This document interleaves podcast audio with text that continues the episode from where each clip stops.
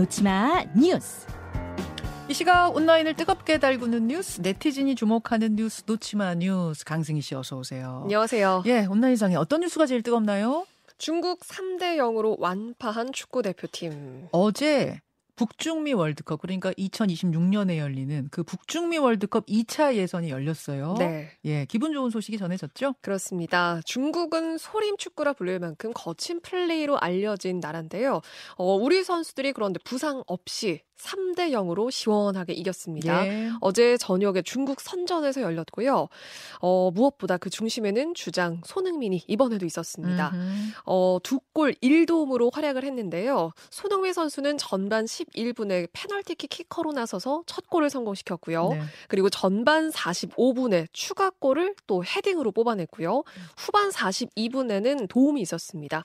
프리킥을 올려서 정승현 선수가 헤더골로 이걸 연결을 시키면서 이렇게 3점이 완성됐습니다. 중국에서 열렸기 때문에 4만 중국 팬들의 아주 일방적인 응원 속에서 뛰었는데 네. 좀 부담됐을 법도 한데 잘했어요. 그렇습니다. 야유도 있었고요. 뭐 일방적인 응원 속에 또 레이저를 그 쏘는 그런 공격까지 있었거든요. 아, 이거는 비매너네요, 진짜. 네. 이럼에도 불구하고 우리 선수들이 정말 선수는 물론이고 팬들까지 숨을 못 쉬게 만들었다. 음. 흔들리지 않고 잘 싸웠다. 이런 평가가 나오고 있고요. 네. 어제 경기가 올해 마지막 A 매치 였거든요. 음. 다음 달에 다시 선수들 소집이 되는데 어, 내년 그 1월에 있는 아시안컵 데뷔 훈련을 진행할 예정입니다. 우리 선수들 정말 잘했습니다. 그 레이저 쏘고 이런 이런 응원 문화는 너무 후진적입니다. 네. 이거는 중국 안에서 자체적으로 질타의 목소리가 좀 나와야 돼요. 네. 다음으로 가죠.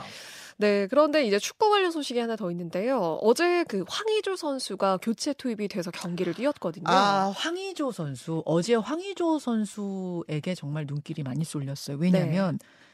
그 여자친구와의 어떤 성관계 영상, 영상을 불법으로 촬영해서 뭐 이렇게 한 거 아니냐. 네. 그 혐의를 받고 조사받는 중에 지금 경기 나간 거잖아요. 그렇습니다. 어, 제 경기가 있기 바로 3일 전에 경찰 조사를 받고 왔거든요. 네. 피의자 신분으로 전환이 돼서 조사를 받았습니다. 어, 그런데 전 연인과 이 두 사람의 입장 차가 팽팽합니다. 예.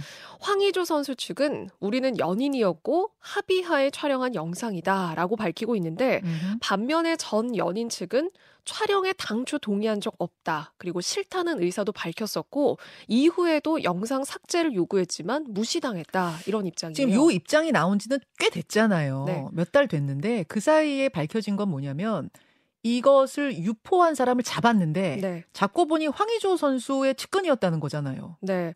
그래서 지금 유포자는 현재 구속이 된 상태거든요. 예. 그 이후에 그렇게 됐고, 어, 그래서 우선은 추가 조사를 더 하기 위해서 황의조 선수의 그 휴대폰까지 압수수색을 했습니다. 음. 그래서 지금 경찰이 계속해서 조사를 이어가고 있는 상태인데요.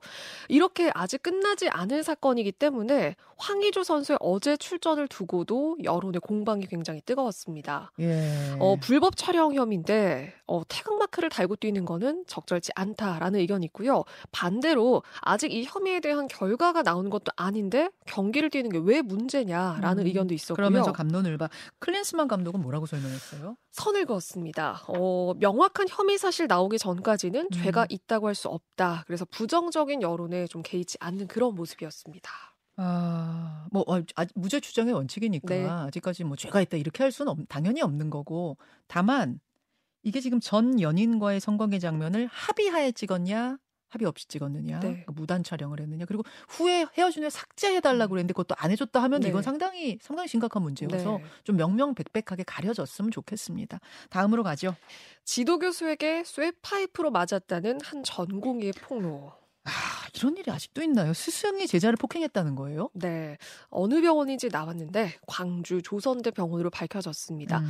어, 한 인터넷 커뮤니티에 신경외과 전공이 4년 차라고 밝힌 본인이 예. 50대인 담당 지도 교수에게 당한 그 폭행 정황을 영상과 그 녹취록과 함께 폭로를 했습니다. 음.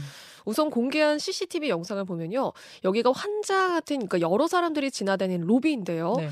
정당한 점심 시간에 동료들하고 점심을 먹고 왔는데 아니 그들하고 왜 어울리냐 그러면서 이 담당 교수가 치욕스럽게 배를 때리고 얼굴을 손찌검하는 그런 장면이라고 밝혔습니다. 아, 지금 CCTV가 공개가 됐네요. 이렇게 이게 지금 사람 많이 다니는 복도고 얼굴을 치고 배를 뭔가 좀 강타하는 그런 모습이 담겼거든요. 아, 그리고 이 폭로한 내용을 보면요. 최근 3개월 동안 벌어진 일인데 좀 훨씬 심각합니다. 음. 방으로 불려가서 여러 번 쇠파이프로 구타를 당했고요.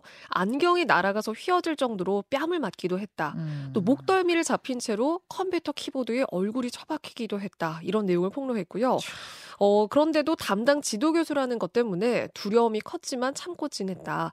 하지만 나만 참는다고 이게 달라지는 게 아니라 이런 일이 앞으로 더 반복될 것 같아서 음. 폭로해야겠다. 이렇게 결심을 했다고 합니다. 이거 병원에서도 폭행 사실 확인했어요. 네, 사실로 확인을 했고요. 해당 교수를 업무에서 배제하고 징계 논의에도 들어갔거든요. 네, 그런데 이 폭로가 나온 날이 또 의미가 있는 날이었죠. 음. 범죄를 저지른 의료인의 면허를 취소하는 의사 면허 박탈법이 시행된 첫날이었거든요. 그래서 이번 이 폭행 사건에 더 관심이 쏠리고 있습니다. 아니 이런 이런 근 전근대적인 일이 아직도 벌어지고 네. 있다는 게 좀 믿어지지가 않는데 이것도 결과 알려주십시오. 네. 고맙습니다. 고맙습니다. 김현정의 뉴스쇼는 시청자 여러분의 참여를 기다립니다. 구독과 좋아요, 댓글 잊지 않으셨죠? 알림 설정을 해두시면 평일 아침 7시 20분 실시간 라이브도 참여하실 수 있습니다.